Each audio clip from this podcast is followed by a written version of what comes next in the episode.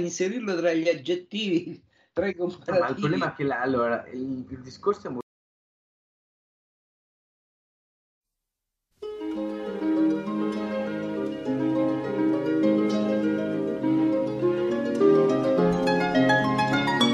Tra poco, Ameria Radio in diretta.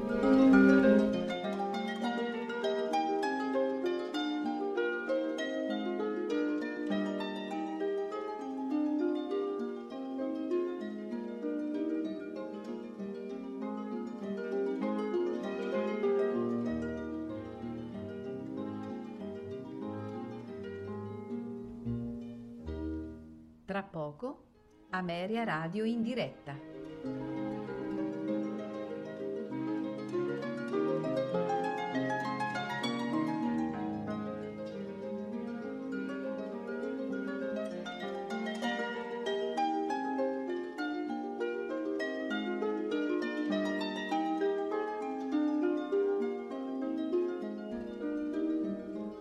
Tra poco, Ameria Radio in diretta.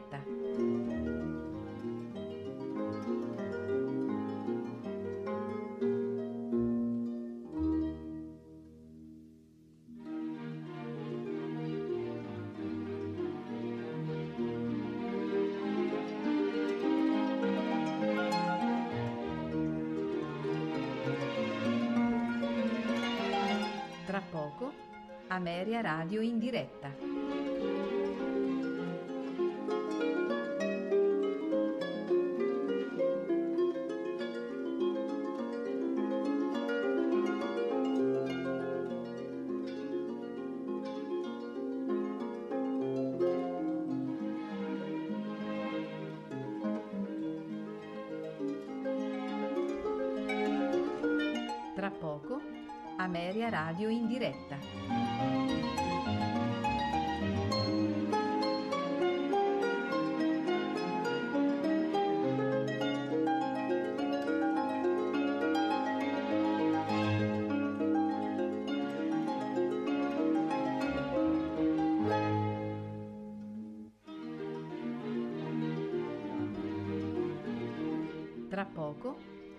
Ameria Radio in diretta.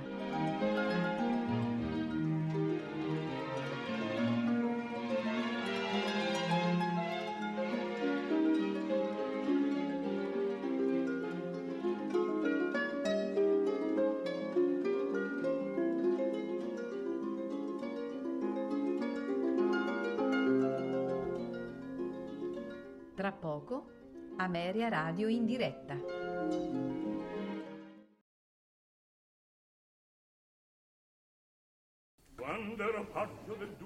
Norfolk ero sottile, sottile, sottile ero un miraggio vago, leggero, gentile, gentile gentile quella Ameria Radio presenta Tutto nel mondo è burla, stasera all'opera, con Massimiliano Samsa, Valerio Lopane e Paolo Pellegrini. ero sottile ero sottile ero un miraggio vago, leggero, gentile, gentile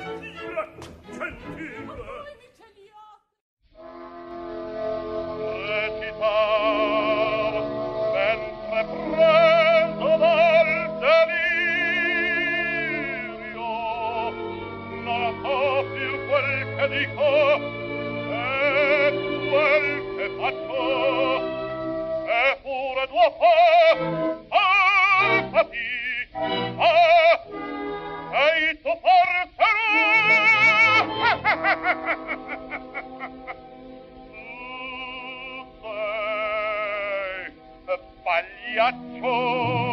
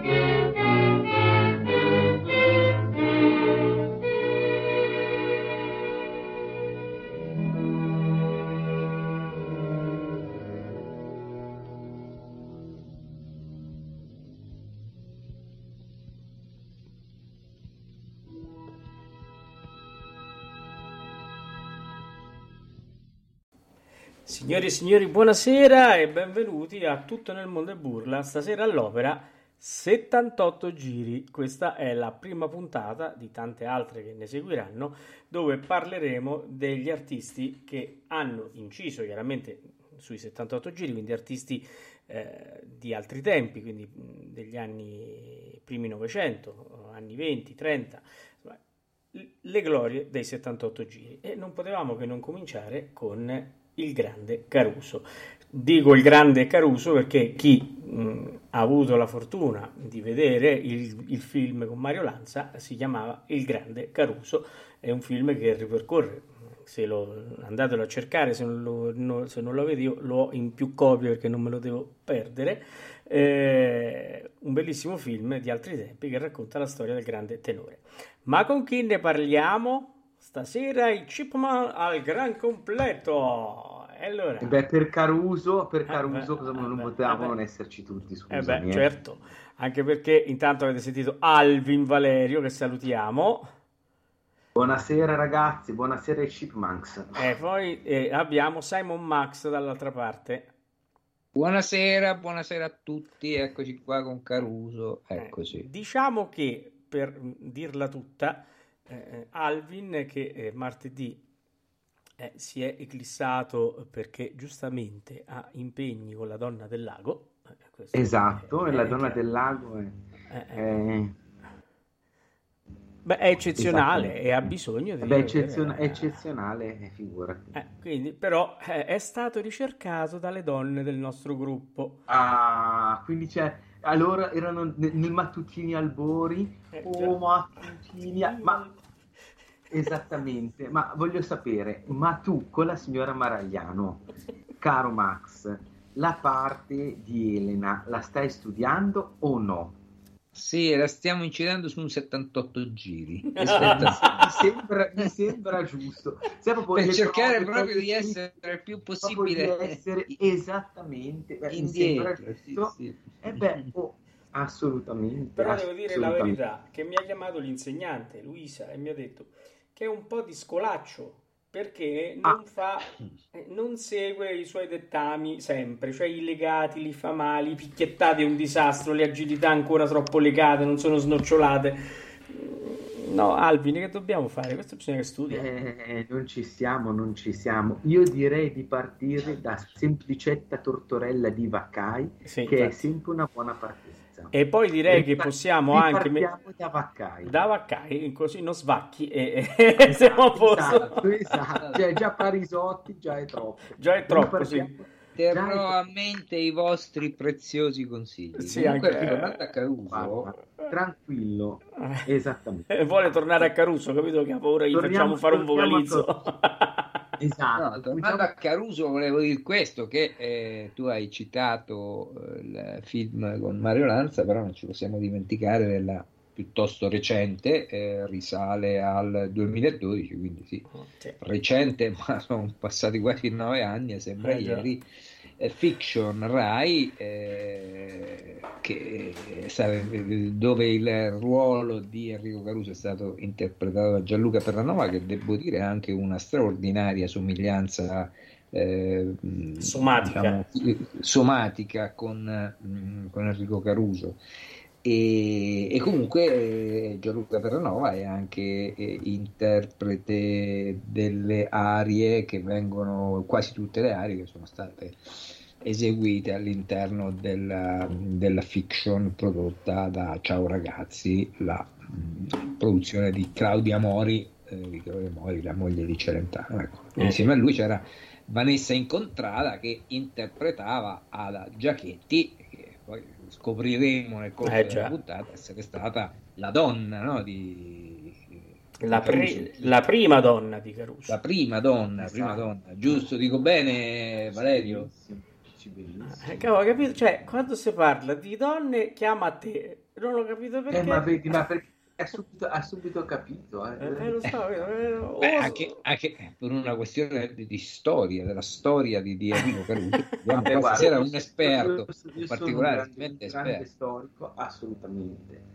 Però Ah. mh, devo dire la verità che noi abbiamo scelto veramente bene di partire con, con Enrico Caruso perché forse è stato il, il primo grande cantante a comprendere le potenzialità straordinarie del disco. Sì. E questo penso che sia stato il, il merito incredibile di, di Caruso e, e l'ha reso, diciamo, inter- a livello proprio di, di notorietà, una notorietà interplanetaria. Ecco, e questo è grandissimo, cioè una banalità che però ha un profondo senso. Cioè, io amo molto Dalla, fatto che Dalla abbia scritto una canzone dedicandola a Caruso, cioè dimostra anche come ci sia veramente una trasversalità di mh, valore musicale che travale qualunque tipo di genere. E sono veramente pochissimi i casi in cui delle personalità così forti hanno questa capacità carismatica. E sicuramente il disco l'ha- gli ha messo le ali a- alla sua eccezionale vocalità. Assolutamente Beh, sì. Dobbiamo anche dire che alla prima botta lui incise in America. Questa che abbiamo ascoltato dovrebbe essere un'incisione italiana di Vesti la Giubba del 1902, mi sembra. Sì, Paolo. sì, del 1902, sì. Poi lui nel 3 e 4 va negli Stati Uniti a Sì. registrare diverse Esatto. aree, tra cui questa, e vende un milione, Milione di copie, eh, sì. Cioè siamo Esatto. nel 1904. I Rolling. Stones. Eh, Esatto. ecco, insomma, insomma, quindi oltre che eh, diciamo ha capito la potenzialità, l'ha capita subito, ma anche con un ritorno economico Notevole, eh, certo. notevole, perché penso non è che lui lì non si sia arricchito eh, giustamente, eh, cioè, Certo. eh, con la vendita di que- de- de- dei, dei 70 del disco, ecco, del neonato disco. Assolutamente sì. Certo. Comunque, io direi, se siete d'accordo, di ascoltare ancora il grande Caruso. mh, e mi piace fare questo confronto, diciamo che eh, per, per poi aprire anche no, l'argomento oh, successivo. Io manderei un Com'è Gentil dal Don Pasquale, che è del 1905. Abbiamo mandato Vesti la giubba del 1902, ma guarda caso abbiamo anche Com'è Gentil dal Don Pasquale del 1905. Ascoltiamo Insomma, poi. Saltiamo anche da repertori Eh, dia- esatto, diametralmente opposti. Eh, già. Ecco, poi qui magari, magari apriamo un dibattito su Eh, già, questo, perché eh, già. oggi se ci arriva un cantante che ci fa Pagliacci e poi ci fa Don Pasquale, noi si drizzano i capelli, poi che dico bene. Ah, sì. Beh, all'epoca però poi insomma, E dipende, eh, dipende, tu- tutto è possibile. tutto è possibile. Allora andiamo a sentire e poi ne parliamo.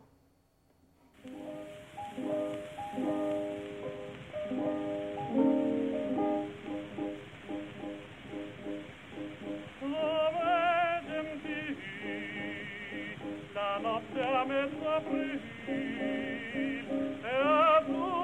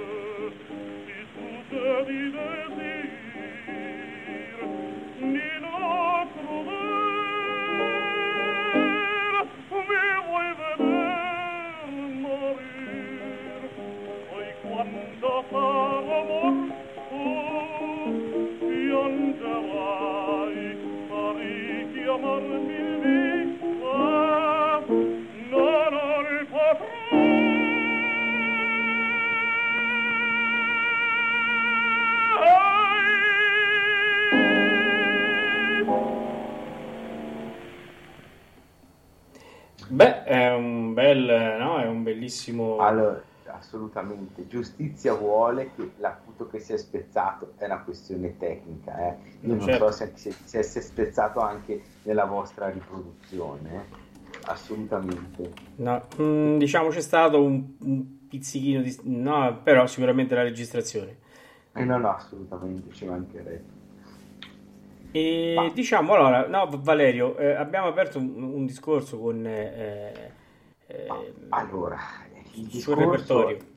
Allora, il discorso è eh, complesso per, eh, diciamo, mh, la fusione di tre elementi.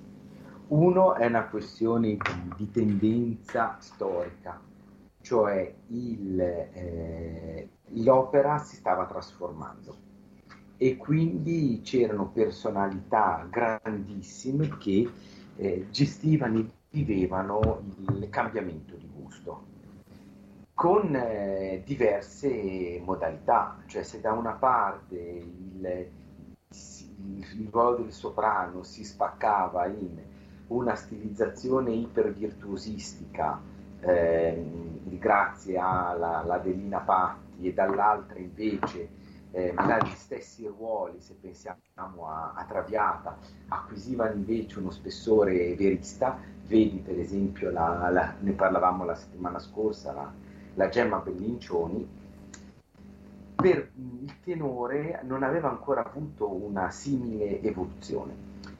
E eh, dall'altra parte proprio per eh, la, i ruoli era necessario avere un, uno spessore di, di, mordente, di colore maggiore e dall'altra parte però viveva ancora una stilizzazione accanto a fior di labbro di cui era maestro e l'attore di questa grande tradizione De Luca, che, eh, scusate, De Lucia, che era per certi versi il rivale eh, napoletano di Caruso. Caruso quindi ha portato una, una, parola nuova ed è stato per certi versi il cantore del verismo. E dopo aver fatto, di quello che abbiamo parlato nella settimana scorsa in Fedora, dopo essere diventato il campione del, del verismo, andando negli Stati Uniti ha per certi versi riassorbito e riacquisito il eh, repertorio che allora andava molto di tendenza, che non era solo quello verista, ma per esempio il Rigoletto, piuttosto che Trovatore, Valle in Maschera, eccetera, eh, con però una consapevolezza e una modalità tecnica completamente nuova.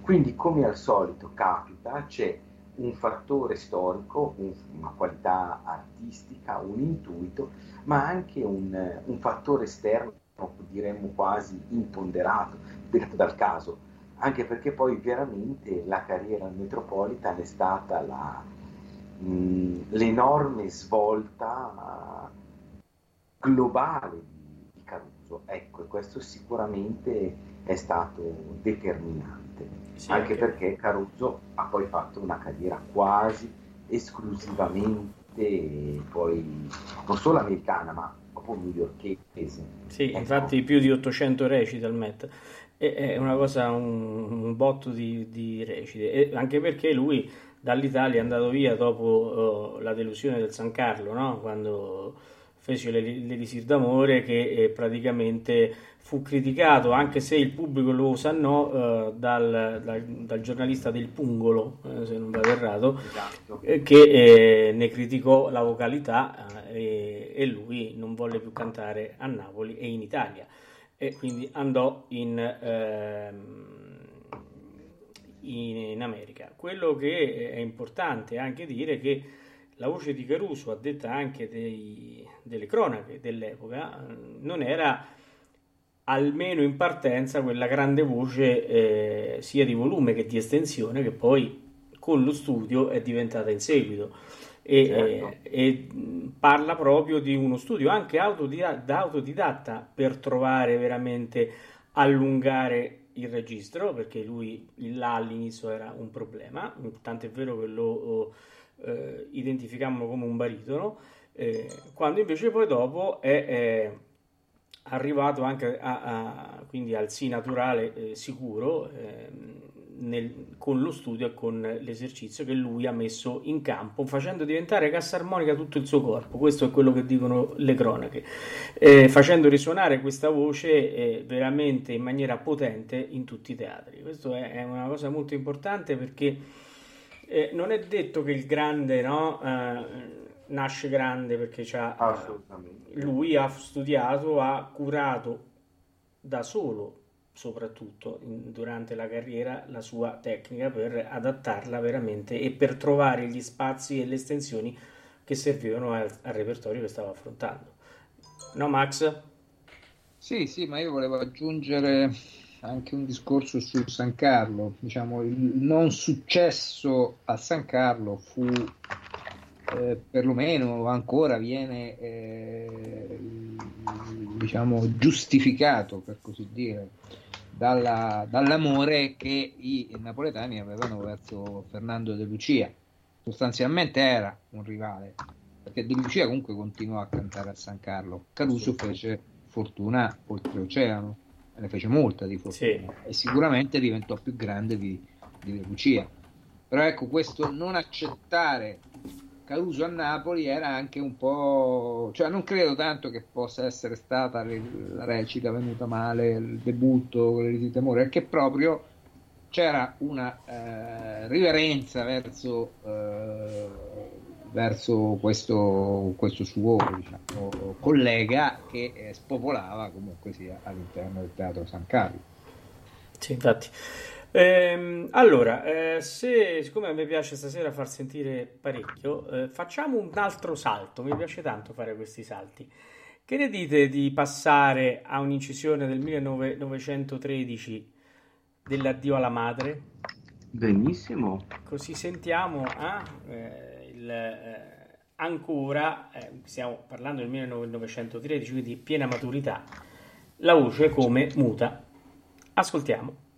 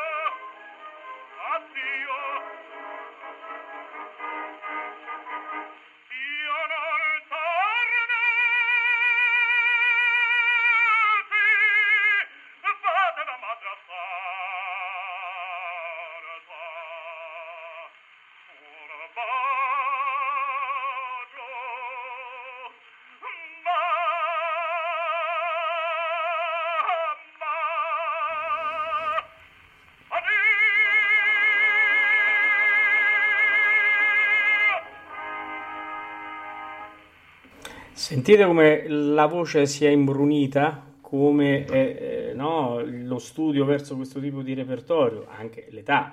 Eh, ricordate che poi Caruso fu uh, operato, se non vado errato, nel 1911 alle corde vocali per dei, per dei noduli, eh, che purtroppo gli hanno fatto perdere i, i, pianissimi, i filati, ma gli hanno fatto guadagnare armonici e eh, la voce e il timbro vocale molto più, più, più scuro. Assolutamente, ma anche perché eh, il cambio grosso è avvenuto diciamo proprio all'inizio del, degli anni, diciamo alla fine del primo decennio, tra il 9 e i 10 c'è stato questo profondo eh, scurrimento e ispessimento della voce e eh, per certi versi che sembrerebbe assurdo, ma con Caruso l'assurdo diventa logico e il logico diventa illogico, che ha anche acquisito maggiore sicurezza nel, negli acuti. Certo. E questo è qualcosa che va contro il, la logica, cioè lui aveva questi problemi soprattutto nella prima parte della carriera di, di toccare note tipo, tipo il do, cioè gli, abbassamenti piuttosto che di, di cielo e mar di Gioconda o della, della manina della bohème ma dall'altra parte, il che sarebbe anche spiegabilissimo per un'organizzazione di una voce che nasce da una vocalità, abbiamo detto, che aveva un qualcosa di baritonale. Sì. Poi, per assurdo, la voce mantiene questa sua morbidezza e dolcezza enorme, aumenta il volume e come se si, si, si trovasse più libero nel, nella conquista del, del settore acuto sono crescite di, eh, delle evoluzioni, perché non si possa parlare di crescita, evoluzioni della voce veramente strane, particolari. Ecco. Sì, infatti. E infatti poi la maturità no? Fa anche, diciamo, può fare anche brutti scherzi, cosa che in questo caso non ha fatto. E neanche eh, le traversie no? di, una, di, una, voce che è stata sottoposta anche, come abbiamo detto prima, anche a degli interventi. Eh, certo perché molte volte eh, stiamo parlando del 1911, quindi non stiamo parlando del 2000, eh, quindi con tecniche anche molto oh, meno oh, curate, insomma, meno raffinate. Certo. Meno invasive. Eh, meno invasive, eh, esatto. Quindi diciamo che è interessante proprio vedere questa evoluzione. Poi noi stiamo ragionando su uh, delle incisioni, no? Delle incisioni che certo. noi sappiamo bene che l'incisione è 78 giri per i mezzi che eh, chiaramente erano a disposizione all'epoca, tagliano le armoniche. Quindi immaginate voi quello che poteva essere dal vivo no? Eh, Enrico Caruso. E, e, questo secondo me la dice lunga sulla qualità vocale no? di questo personaggio, che come tutti i grandi eh, ha, diciamo, eh, viene da una famiglia no? uh, molto semplice e, e, e che quindi ha dovuto è andato a lavorare molto presto, è andato a lavorare in fonderia se non vado errato, e, e quindi durante il lavoro continuava, continuava, a coltivare la sua passione per la, per la musica e per il canto. No?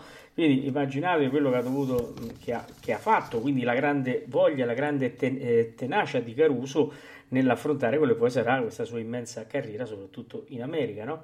E c'è proprio eh, citato, eh, per farvi no, eh, capire il suo pensiero, eh, una frase che lui diceva sempre. La vita mi procura molte sofferenze, quelli che non hanno mai provato niente non possono cantare ed è una realtà, è una realtà. Quindi come tu Valerio hai eh, no, incontrato tanti cantanti nella tua attività anche di regista, hai visto hai, Assolutamente. Quanti, chissà quanti hai visto soffrire no, sul palcoscenico. Ah, ma guarda, io ti dico, mi, mi faceva venire, mi veniva in mente il, il, discorso che aveva fatto la Micaela Freni, cioè ci sono i cantanti che gioiscono nel canto e ci sono cantanti per cui il dono della voce diventa la loro dannazione. E, guarda, non, non, c'è una mezza misura. Io so di cantanti che veramente il momento della vita del palcoscenico era il momento della massima realizzazione che poi magari pagavano in, eh, nella tensione delle prove, nei momenti precedenti nello studio, e dall'altra parte invece tu vedevi artisti, ma anche validissimi, non, a tutta dipendenza della, del risultato poi artistico finale, in cui c'è il, veramente questa tensione da palcoscenico che veramente li costringe a una vita durissima con poi anche una ambivalenza terribile, perché da una parte vorrebbero viverlo più serenamente e non riescono, comunque poi la musica, il canto è la tua vita e quindi non puoi farne a meno, non te la senti di rinunciare e diventa veramente difficile.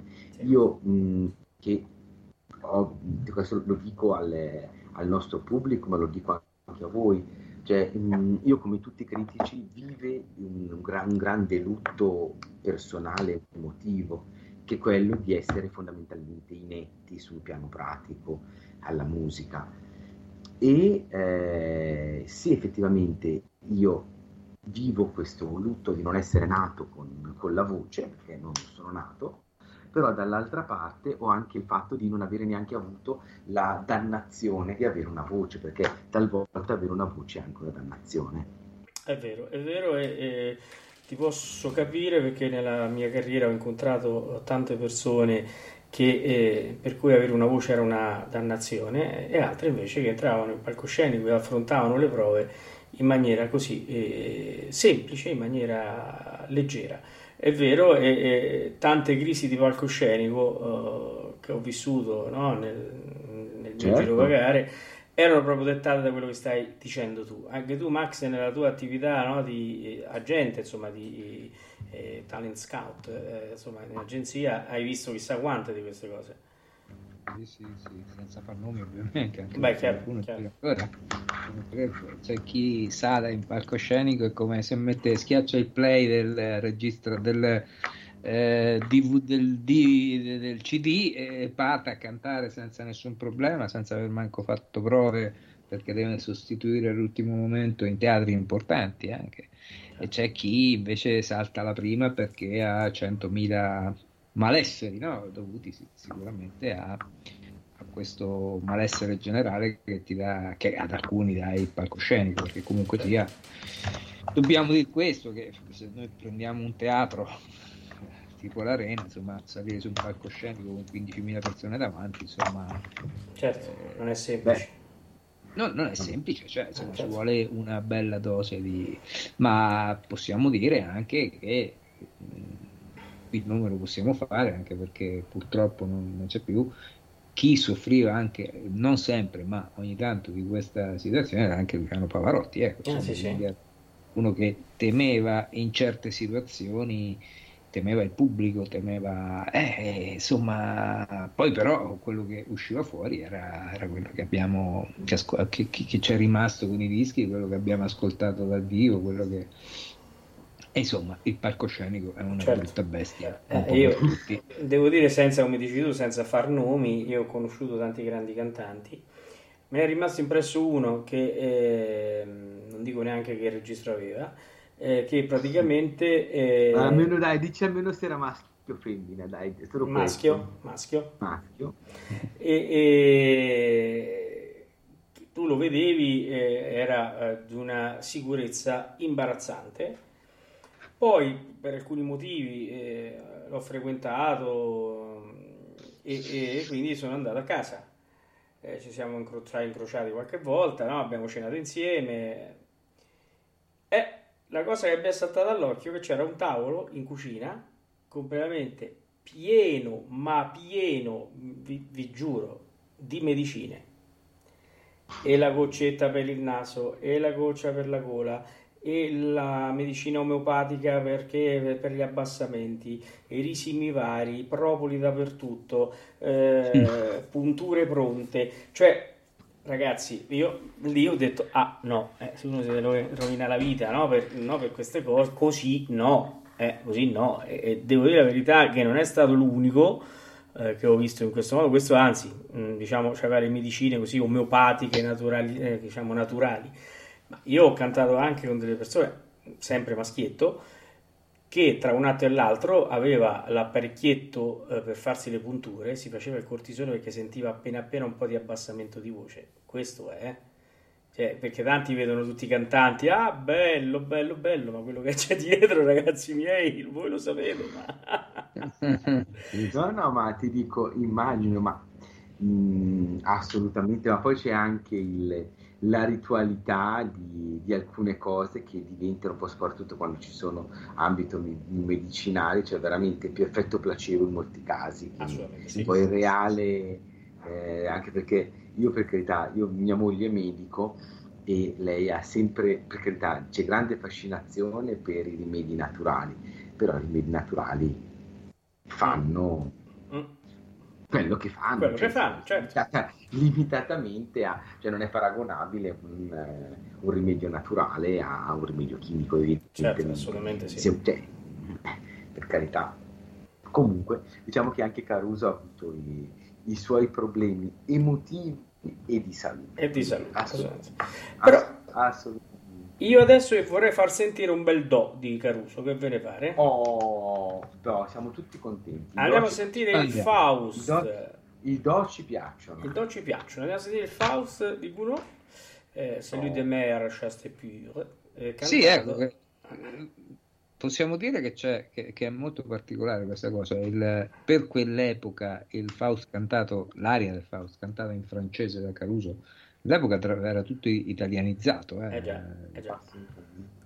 Ma, la cosa, eh. ma la, la cosa ridicola è che poi lui scriveva le pronunce, la pronuncia francese con l'Italia, cioè nel senso lui scriveva la pronuncia francese in maniera, diciamo, in una tua traslitterazione in italiano, ma la cosa inquietante è che poi canta un buon francese. Eh già, eh già. Cioè, è una cosa assurda. Cioè lui scriveva delle cose che se, se, se vi capita di vedere, vi dico anche ai nostri ascoltatori, vi capita magari andare a vedere il museo Caruso, eccetera, ci sono gli spartiti in cui ci sono appunto le sue annotazioni in italiano sulla pronuncia e sono delle cose un po' abominevoli, no? Perché esempio, eh, Salù è scritto Salù, cioè S-A-L-U.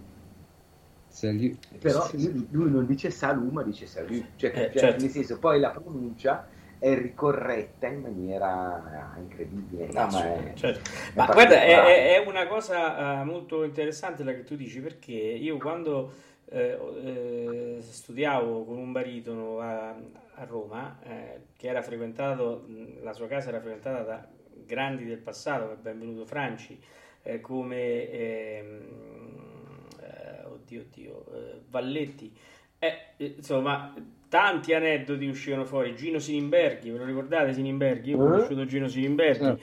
E loro, Stefano, io ho studiato anche sui loro spartiti, loro eh, facevano così, tutti, tutti, cioè avevano tutte le pronunce dappertutto. Era una cosa fantastica, poi c'erano dei segni, ognuno aveva dei segni propri, ma ho visto delle, delle cose fantastiche. Poi ti raccontavano delle, delle cose eh, che sicuramente avrà vissuto anche Caruso perché all'epoca eh, era no, quando la pronuncia non era chiara eh, trovavano degli scamotage no? Eh, delle cose veramente interessantissime ma in questo caso devo dire che Caruso eh, pronuncia bene e noi lo andiamo ad ascoltare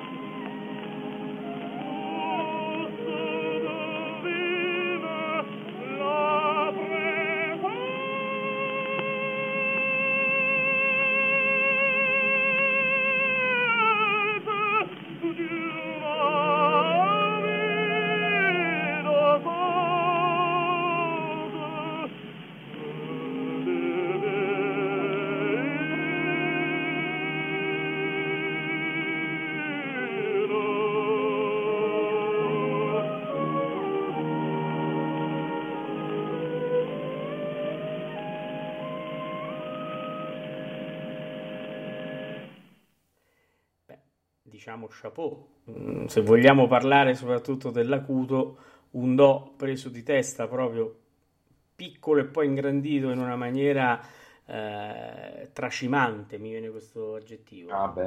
Eh, veramente una cosa eccezionale. Beh, se Caruso non per niente, eh, Beh, questo certo. detto. Ma io volevo farvi una domanda, no? Questo abbiamo ovviamente di incisioni e ci mancherebbe altro, però secondo voi quanto sono fedeli, cioè quanto somiglia alla voce di Caruso e quanto no? Perché insomma non è un CD, ecco, questo Beh, allora, sentiamo un'incisione dove è un po' come una foto antica, no? Eh non sempre rispecchia quello che c'è davanti all'obiettivo.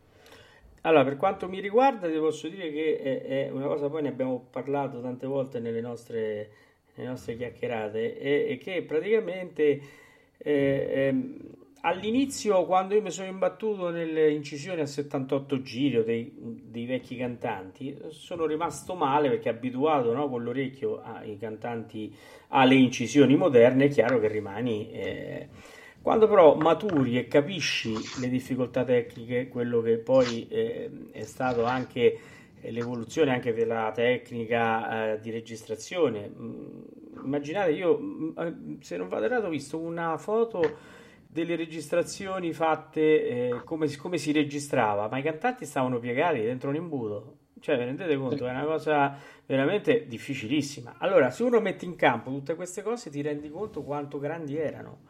E quindi No, no, ma io ma non discuto la grandezza, cioè la grandezza di Caruso, quando uno passa la storia, eh, una storia di oltre 100 anni, voglio dire, io mi era Certo. proprio riferito a quanto reale è quello che noi ascoltiamo, cioè reale. Il nostro corrispettivo ascoltatore dal vivo al Teatro Metropolitan o alla Scala che si metteva seduto in poltrona o nel loggione, ascoltava le stesse caratteristiche vocali, oppure noi ascoltiamo qualcosa di un po', non dico artefatto, sì, comunque sì, eh, qualcosa che corrisponde per certi versi possiamo sentire una tecnica, possiamo sentire un modo di emettere, un modo... Però era quella la sua voce, il timbro realmente era quello? O... Vabbè, allora, quasi sicuramente no, cioè nel senso che l'incisione è comunque una emulazione, cioè l'incisione parte da un qualcosa di... Cioè, non è anche la migliore incisione è sempre mh, priva del, dell'impatto che ha il cantante dal vivo. Nel bene e nel male soprattutto oggi con la possibilità di manipolazione che abbiamo. All'epoca erano molto mh, come posso dirti eh, molto limitanti le possibilità. Anche perché poi purtroppo non abbiamo nessun tipo di testimonianza del, di quanto Caruso si apprezzasse o, si non, appre- o non si apprezzasse nelle incisioni. Nel senso che lui si è sempre molto apprezzato, però molto era anche diciamo il motivo mh, pubblicitario. Ecco, per esempio se io ho in mente altri cantanti, non so, Gilda Dalla Rizza per esempio, lei odiava le sue incisioni dicendo che non erano assolutamente delle buone incisioni, tranne qualcosa tipo traviata. Borgatti non ha mai voluto incidere e ha inciso infatti pochissimo e sono fondamentalmente incisioni che non hanno valore. Quindi il problema è un pochino quello. Eh, ne abbiamo nel, eh, alcune incisioni, non so, della Delina Patti, che anche lei per soldi si sarebbe venduta pure all'America, ma va bene così.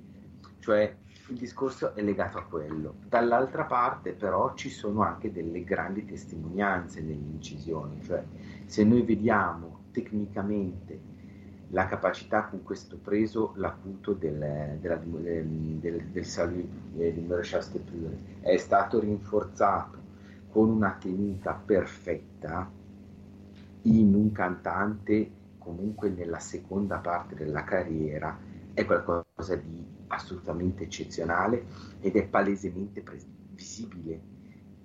Quindi certo. non è che possiamo stare qui a dire, se noi prendiamo sempre per rimanere nella Delina Patti, una cantante con una carriera devastante, lunghissima, a 65 anni, ha una scioltezza nel fare un certo tipo di agilità che capisci perché era uno, è stato uno dei più grandi mh, soprani chiamiamola una categoria diciamo successiva, un soprano lirico leggero di tutti i tempi, cioè il discorso che il 78 giri va molto interpretato sì, con il bene e il male, perché poi rischi sapendo che comunque l'incisione è limita nel vedere cose che poi non ci sono, cioè rischi di immaginare più di quello che poi c'è nella realtà. Ecco, però il, il, fascino delle 78 giri è anche quello, cioè noi oggi sentiamo incis- incisioni che hanno 120 anni, certo. che comunque è, di per sé strabiliante. È vero, è vero. Bene ragazzi, allora vi riporto all'ordine perché è il momento di caccia all'opera. Caccia all'opera. Ah. Sigla. Vai con la sigla.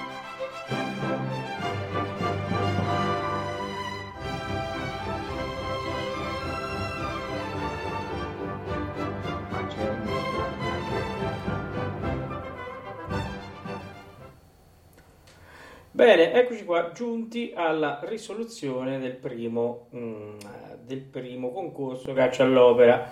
Devo dire che avete avuto delle difficoltà perché le mail che sono arrivate e anche quelle che non sono arrivate che, perché eh, non ci sono riusciti.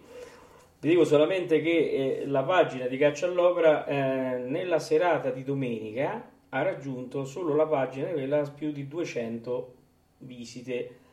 E quindi in tanti avete tentato ma non ce l'avete fatta. Eh, però i, i, i, vincitori o il vincitori o il vincitore c'è o ci sono. Allora prima di dire chi è o chi sono eh, andiamo a spiegare la caccia. Se vi ricordate bene eh, il primo indizio era il pianto di un neonato. Di un neonato quindi di un un bambino, eh, mentre il secondo indizio era, eh, se non vado errato, la, ehm, la fanfara dei bersaglieri. Fanfara dei bersaglieri, esercito, qui andava letto come esercito, come no, no. Beh, non voglio dire altro se non arriviamo subito alla soluzione. Poi ehm, avevamo sempre il terzo, il terzo indi- anzi, il terzo era la fanfara, mm, il secondo era rumori di guerra, rumori di guerra, quindi allarme spari, cannoni, quindi battaglia, quindi battaglia, fanfara, esercito. Bene, poi c'era la Francia, la Francia, quindi la cartina della Francia, c'era l'immagine e poi una carrozzina rosa. Allora, rivediamo e io, non, e io giuro non c'entro. Ecco, no, no, non, non c'entri, no, assolutamente no. E... Però leghiamo il primo indizio all'ultimo. Per esempio, no? Questo poteva essere una lettura. Pianto di un bambino, carrozzina rosa, quindi bambina, bambina, figlia. Bene, poi guerra, suoni di guerra. Mm, chi combatte la guerra? L'esercito, quindi la fanfara. La fanfara è del reggimento dei bersaglieri. La cartina Francia, quindi eh, che cos'è? Quindi l'opera era la figlia del reggimento di Gaetano Donizetti. Bene. Allora, abbiamo due vincitori. Chiaramente dirò il nickname come abbiamo detto. Mm. Il primo nickname è Poppy, il secondo è Luglio. Chiaramente noi sappiamo nome e cognome di queste tre persone, ma per privacy non le possiamo dire. Eh, solo che Poppy è arrivato prima di Luglio, quindi Poppy avrà 1,5 punti, mentre Luglio avrà un punto, quindi la classifica è così. Bene, eh, domani... La... sarebbe giugno, essendo arrivato prima di giugno. No? certo. Ma possiamo anche cambiarle. Bene. Devo capire cosa c'entra luglio luglio è mm, perché la identifica probabilmente è nel mese di luglio. Io non conoscendo la persona non ti so, non ti so dire perché, ma si sarà, si sente identificata su luglio. Invece si è, si è scelta luglio. Di Poppi lo so, di Poppi lo so perché è, è, è stato specificato nella mail. Eh, eh, Poppy è il nome di un orso, quindi di un orsetto. Ecco perché. Oh, adesso andiamo al concorso numero 2. Adesso Bene. andiamo al concorso numero 2. Andiamo a vedere. Eh, vediamo qua. Vi sconnetto un attimo, se no voi non ascoltate. Primo indizio, attenzione.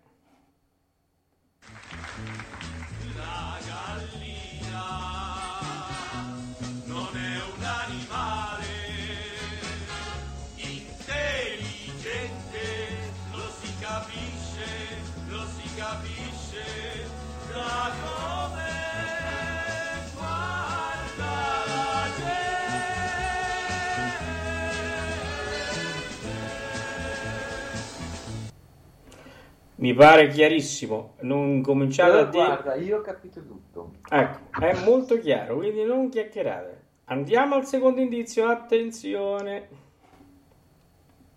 Purtroppo non hai genitori perché le sono venuti a mancare fosca, lunga di 7-8 cm il passo perché non sia all'unisono col mio. Ma il vestito è stretto. Ti prego, fai qualcosa. Oh, pardon. Sì? Buongiorno, non mi disturba affatto, mi dica. Mi legga i valori. Leucociti? Linfociti? VES? Aia. Allora mi sospende il Trimagon 300 e mi prende il Lopozid Retard. Una colazione. Eh, eh signori, oh, non dite che siamo stati cattivi, eh? Questa è veramente molto chiara. Ecco. Eh sì, eh sì, eh sì. Mi, sembra, mi sembra notevolmente chiaro. Cioè adesso c'è il terzo indizio, se attenzione. Io punto tutto sul terzo indizio. Attenzione, si va, eh? Terzo indizio.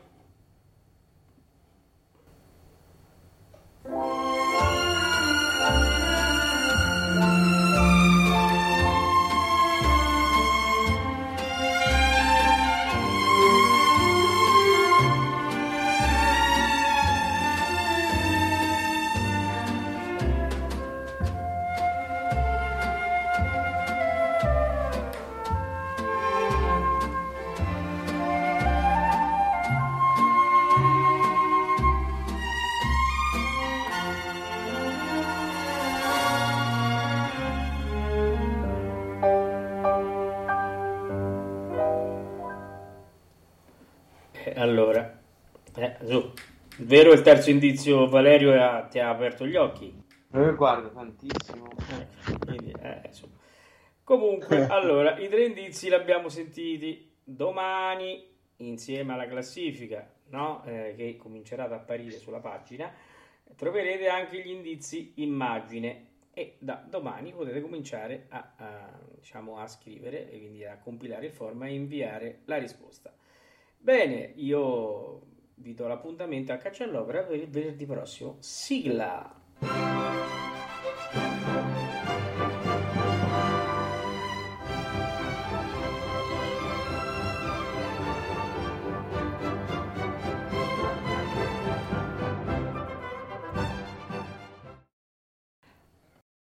Allora, eh, eccoci qua. Ah, allora, riprendiamo il nostro discorso su, oh, su Caruso. Eh, abbiamo terminato no, con eh, l'ascolto della, ah, del Faust di Gounod, dove abbiamo sentito eh, lo splendido Do che prende piano e poi lo rinforza.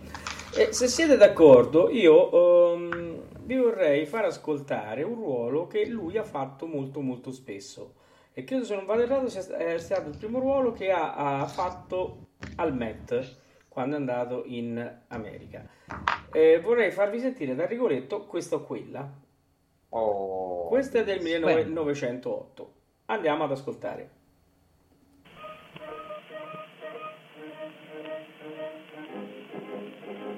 Questa quella me pari solo a quant'altro ed intorno, d'intorno mi vedo. Del mio cuore l'impero non cedo, meglio ad una che ad altra beltà. La costoro a vedere se qual dono, di che il padre fiore la vita giusto di questa mi sembra gradita forse un'altra forse un'altra domanda sarà un'altra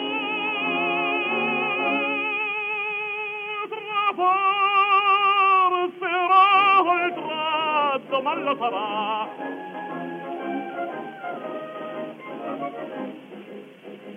la costarata tiranna del cuore detestiamo col morbo al morbo crudele ma chi vuole si servi fedele nel amore se non va libertà se mariti il geloso furore degli amanti le mani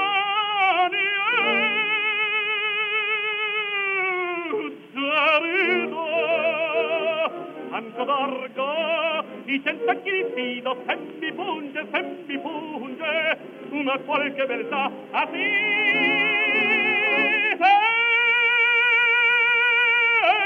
mi punge, una qualche beltà.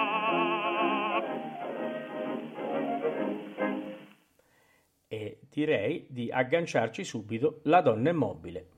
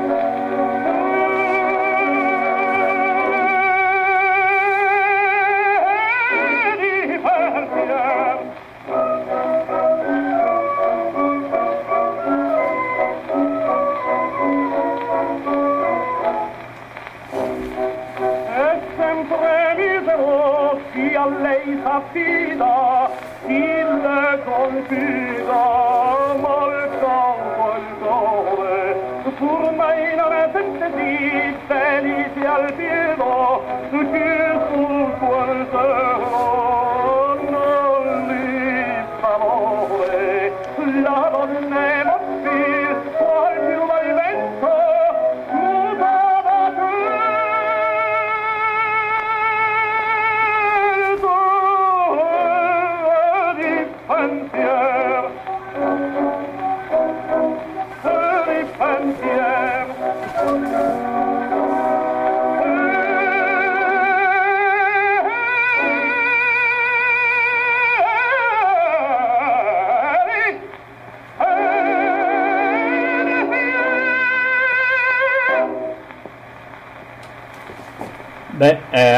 ascoltato no, due brani da Rigoletto che veramente è un'opera che lui ha fatto tantissime volte e che quindi diciamo la fa con una eh, con un'intensità, con una eh, foga interpretativa non da poco, no? Anche se magari eh, oggi questo tipo di interpretazione eh, no, ci metterebbe un po' in difficoltà, no Valerio?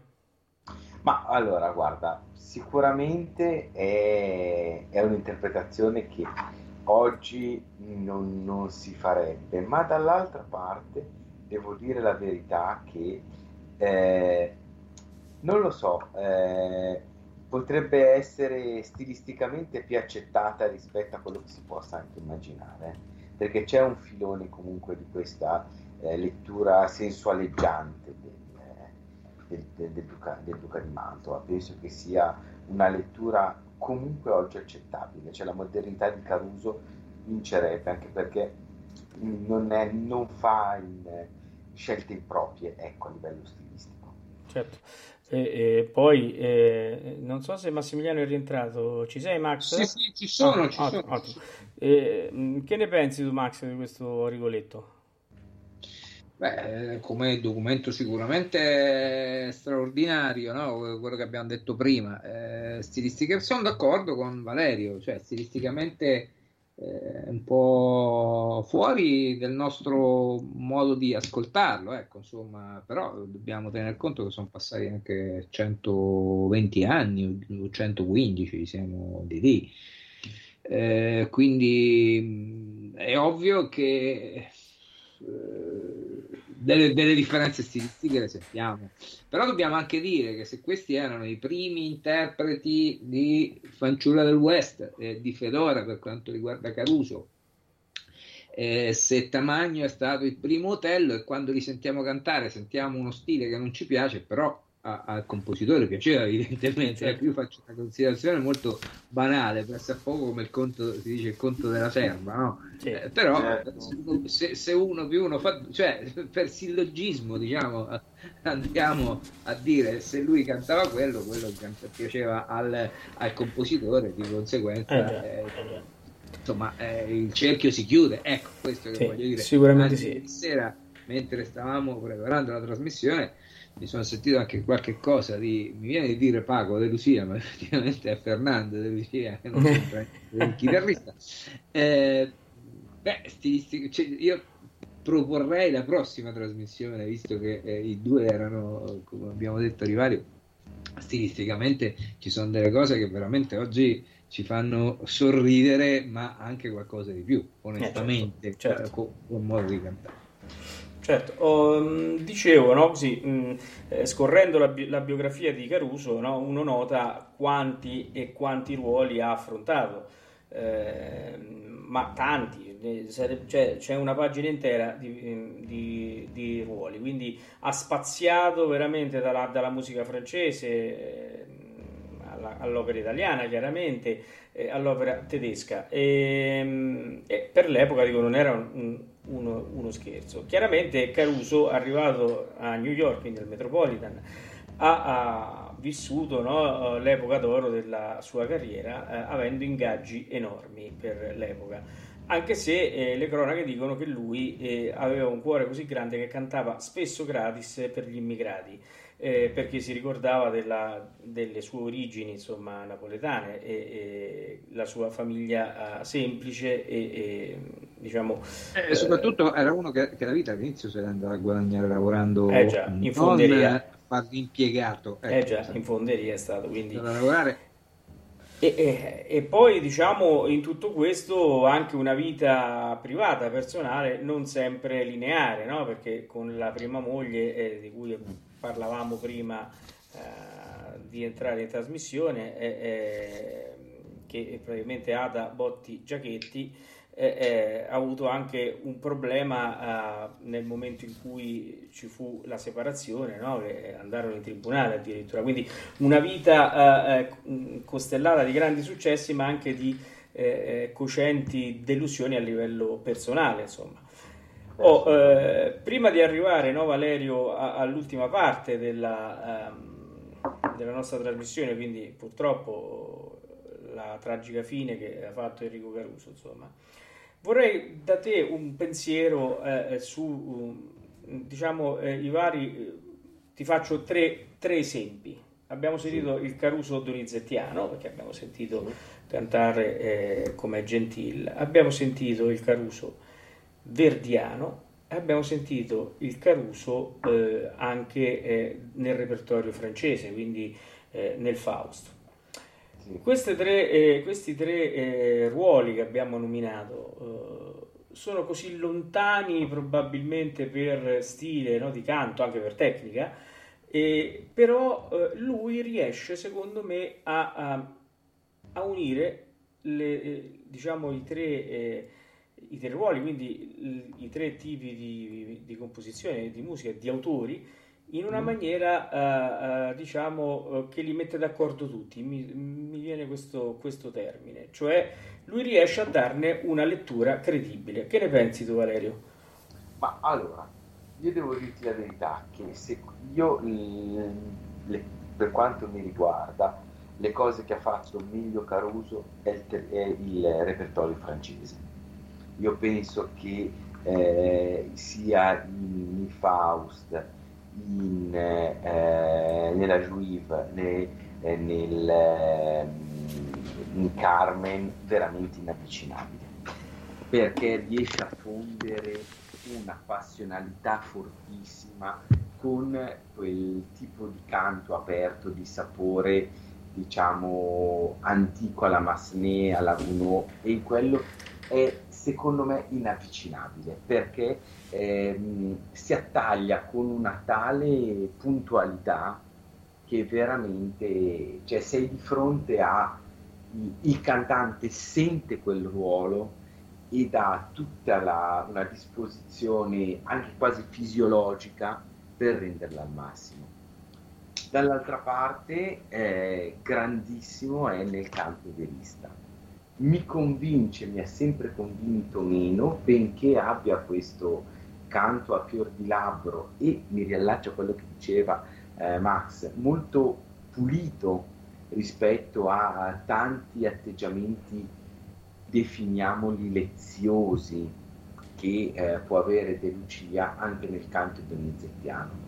Però io penso che davvero le cose più grandi siano il verismo, italiano evidentemente, e il repertorio francese.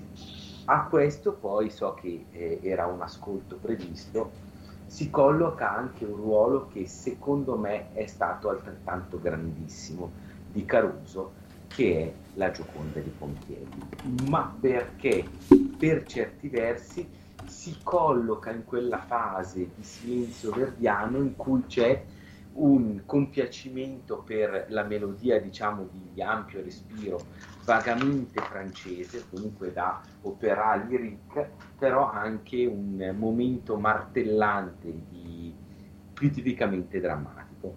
Quindi appunto secondo me le cose migliori vengono lì, piuttosto che, e questo magari è una mia posizione, quindi come tutte le posizioni può essere assolutamente esposta a critiche, piuttosto che il canto verdiano come gusto, benché grandissimo sia Rigoletto, per certi versi grandissimo Radamesco per questo clima da opera lyrique, però secondo me in, nel verismo, nell'opera francese e in Gioconda è veramente inavvicinabile.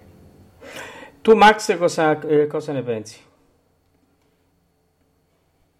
Sì, concordo, concordo anche se eh, mi chiedo perché lui effettivamente eh, di, primi, di prime opere, di opere prime, diciamo prime opere interpretate non ne ha fatte poi tantissime, cioè mh, ha fatto la Germania di Franchetti, ha fatto la fanciulla del West di Puccini, ha fatto la Fedora di Giordano e... L'Arlesiana. Eh, prego? L'Arlesiana. L'Arle- L'Arlesiana? Anche l'Arlesiana, ecco questo... Guarda, sì, eh. Adesso magari ti No, dico, eh, for- no, lui dovrebbe aver fatto un'altra, ora sinceramente mi cogli un attimino. Comunque, ecco, insomma, non sono poche, ma non sono nemmeno tantissime, Certo. considerando eh, che eh, in quel periodo c'è stata anche Tosca lì in mezzo, no? che teoricamente Eh, avrebbe certo. potuto farla, no? Eh, eh, però ecco, con Puccini, per esempio, ha fatto solo la fanciulla del West. Ah, Sì. ma forse perché eh, lui era al Metropolitan, forse perché se lo è trovato anche, eh, insomma, mh, non so, eh, ecco, mi, mi lascia un po' eh, perplesso questo fatto che non sia stato eh, quasi molto amato da, eh, da alcuni compositori del periodo, se non per poche, eh, Beh. Comunque lui ha- ha- si è tirato dietro parecchie invidie, no? Le cronache lo riportano perché eh, era un, diciamo, nell'epoca non ha messo d'accordo tutti, sicuramente, come tutti i grandi, no? Del resto... Vabbè, per forza. quindi- Però siccome tu hai parlato di fanciulla, io direi di andarla a sentire. Che ve ne pare? Beh, Ascoltiamo perché fanciulla. La settimana scorsa ci siamo, lo abbiamo ascoltato nella Fedora, in Amorti Vieta, Eh già. è stato, come abbiamo detto, uno dei suoi ruoli ehm, eh, che ha interpretato per, eh, come primo, eh, come nel, nel debutto dell'opera, ecco così dire, e quindi l'abbiamo riascoltato, ascoltiamocelo oggi nella fanciulla del West. Ascoltiamolo.